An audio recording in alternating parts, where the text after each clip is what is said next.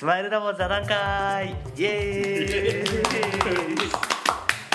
えー、皆様こんにちは。スマイルラボ龍ヶ崎店店長の鹿島裕二です。高橋浩二です。よろしくお願いします。よろしくお願いします。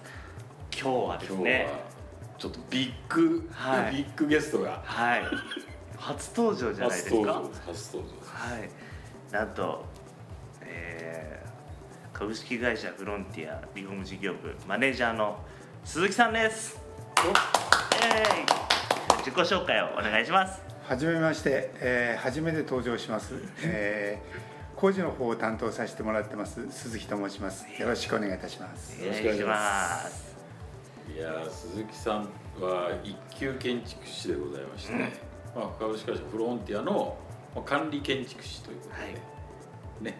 鈴木さんがいないとダメだと。ダメだというかねその一級建築士事務所でありますから。名前載ってますもんね看板に、そうですね。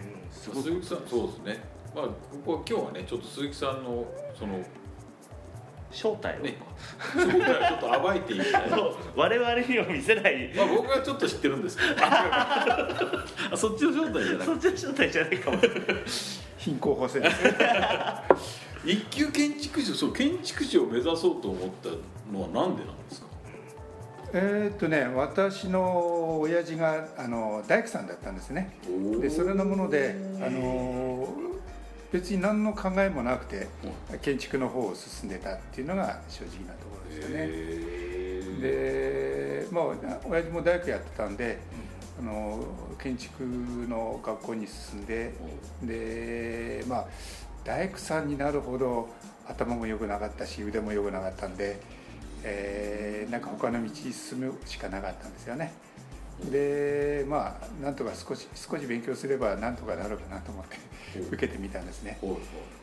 でも45回ダメでしたよね。へえそれは二級建築士、うんあ一級一級一級。あ最初から一級建築士を受けてたんですか、2級はねあの学校出てすぐ受けられたんでああの2級はすぐ取れたんですけど、うんその後、まあ実務経験というのは若干あったんで、えーそれ終わってから1級を取ったんだあのはい。目指したんですけど、なかなか思った通り 進まなくて45回ぐらい挑戦してましたからね。独学でってことですか？そうですね。どっちかというとそのですねああの仕事やってるとねなかなかやる時間がなくなってね、で、まあ、子供も生まれたって時もあってね、で夜なんか子供あやしながらちょっとやってた時にねあいうのもありましたけどね。ねしてるかしてるからやっぱ取れるんであって、なかなか取れないですからね一級建築士なんて、まあそうですね。はい。そう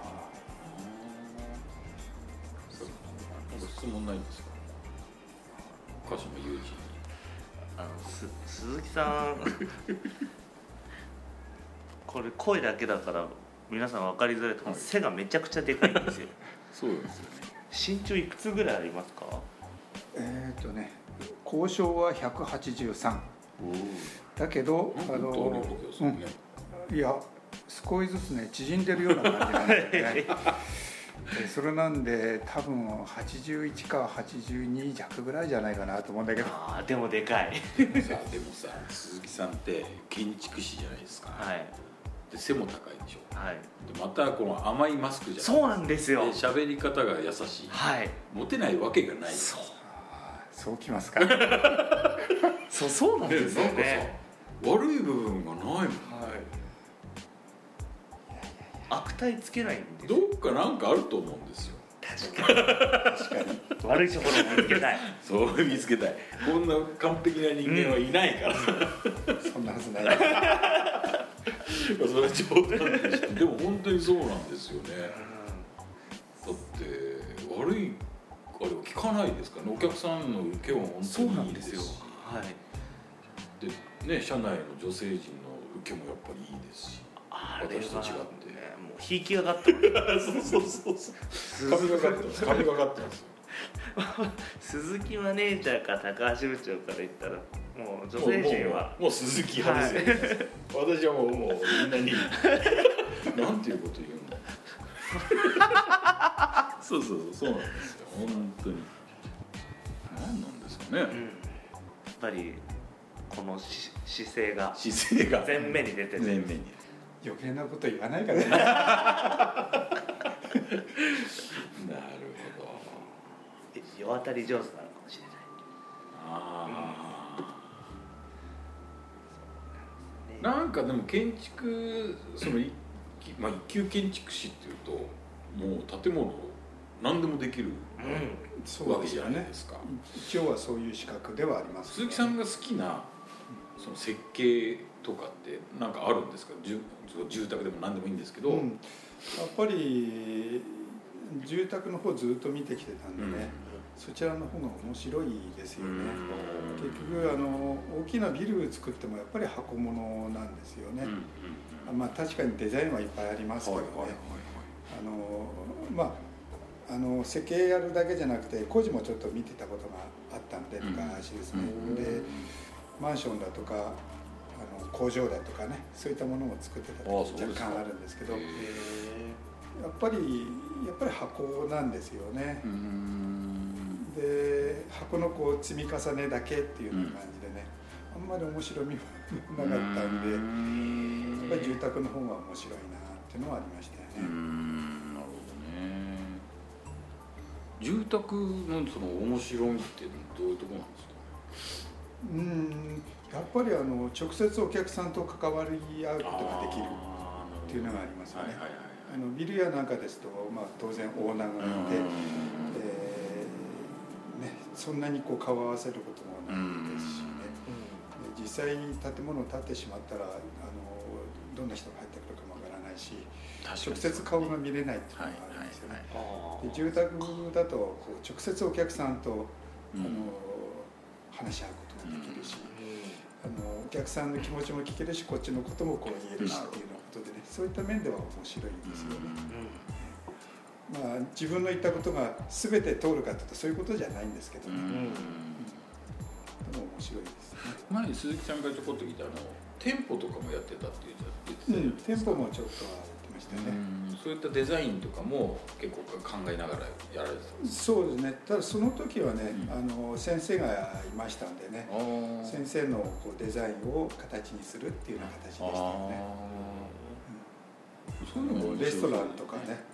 レストランとか喫茶店だとか、うん。そういうのが多かったんですけどね、ちょうどあのフランスの、うん、南フランスのうんうん感じかなどっちかというと。うん。白い漆喰壁を使ってうん。でフルレンガ使ったりとか、うん。古い木材使ったりだとか。そそんな感じ。れでレストランを作ってた。でレストランを作ってとか。へえそういうのやってましたよね。やっぱその中でも住宅がやっぱり面白いって。そうですね、ええ、やっぱりあの店舗は店舗でね、あのーある程度こう決まった形があったんでああなるほどね。あんまりそこから逸脱はしてなかったですよね。だからやっぱりあれなんですよね。こうリフォームに今やってるっていうのは決まったものってリフォームって本当にないじゃないですか、はいもういい、はいね。もうい住宅それぞれ違うししかもいじるとかが違ったらもうまるっきりお客さんも違うしね、うん。そういうところがやっぱり今鈴木さんがこうやっててあれですかね。うん。楽しみを見出すというかうん。